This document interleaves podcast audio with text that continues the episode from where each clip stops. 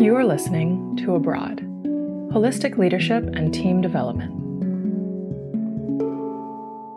I've mentioned several times that our team's goal with this study was to go beyond the high level insights that entrepreneurs are stressed out, burned out, and having difficulty finding enough time to achieve business success. We wanted to look deeper as a team to uncover the psychological patterns that are at the source of these well being challenges. And by psychological patterns, what we mean are combinations of subconscious mindsets and behaviors that have the tendency to accelerate the mental health challenges we've been referencing.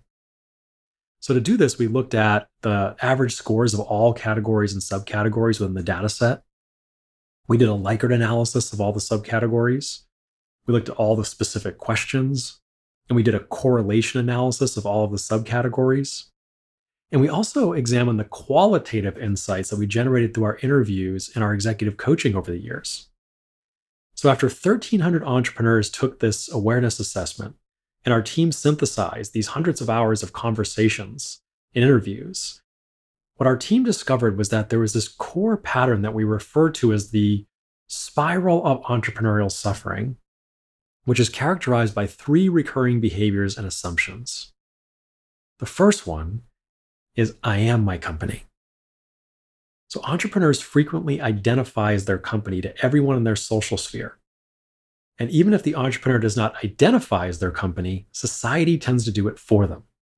And we'll dig deeper on this in a moment. The second one is controlling the uncontrollable. Entrepreneurs tend to push their anxieties aside and attempt to control reality, which causes psychological stress when reality does not conform to our expectations. And we'll look at some of the behavioral patterns that come out of this particular area. And number three is beating up on self. So entrepreneurs are psychologically beating up on themselves at scale because they experience their struggles as a reflection of their worth as a human being. So let's dig deeper now. Let's talk about the first one. So, this I am my company. Okay, so we ask the question my company uh, or career is who I am.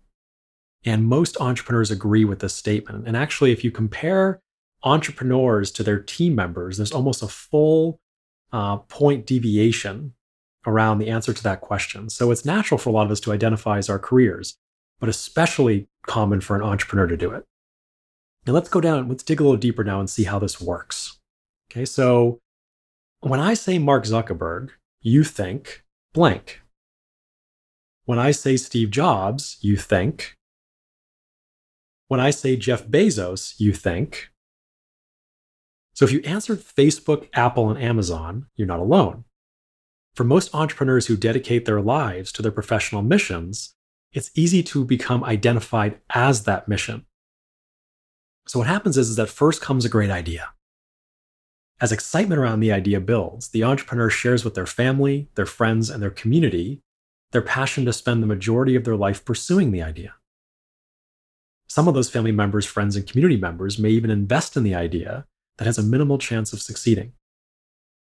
As the idea becomes a tangible business, the next step is to put a product or a service in the hands of customers.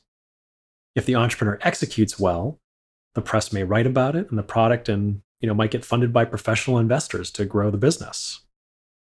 So now what's happened is, is that the entrepreneur has created expectations for success with their family members, friends, community, customers, partners, investors, uh, and even the press that this idea will have an impact on their community or society.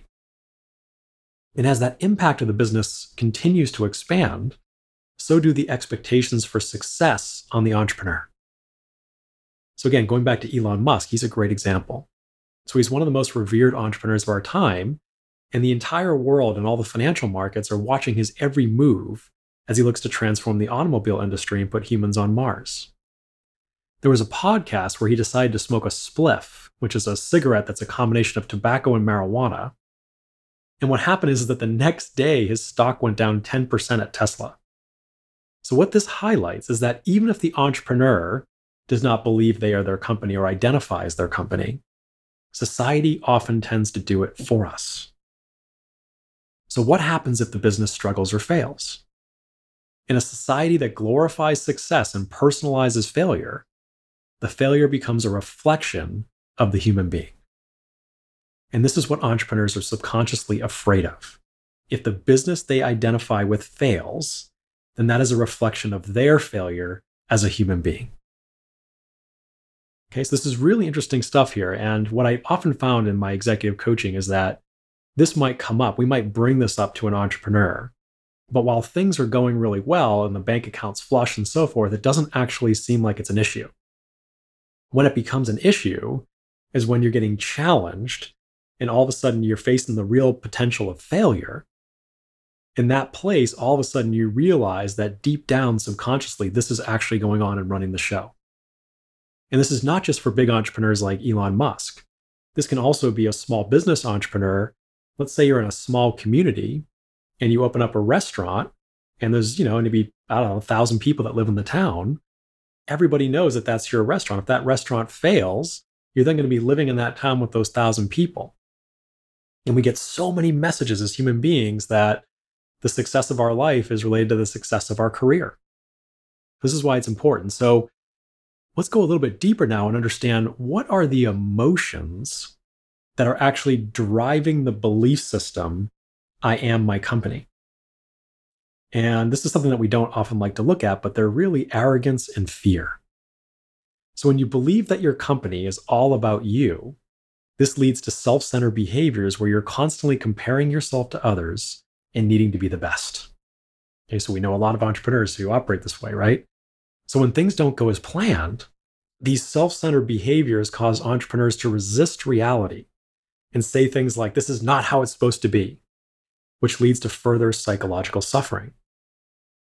And again, entrepreneurs are not consciously intending to be arrogant.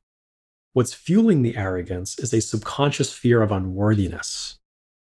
And this is most evident, like I mentioned before, when an entrepreneur faces the real possibility of failure. On the brink of failure, we have found most entrepreneurs start to question their value and the overall meaning in life. They face an emptiness within and a vast unknown that can be petrifying. They start asking questions like Who am I if I'm no longer running this company? Nobody's going to employ me. What am I going to do? And another effect of the I am my company pattern is the feeling of being alone.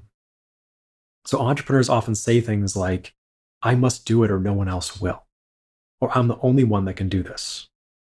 And we even asked that question in our research. We said the question was when something goes wrong, I'm always the one to fix it.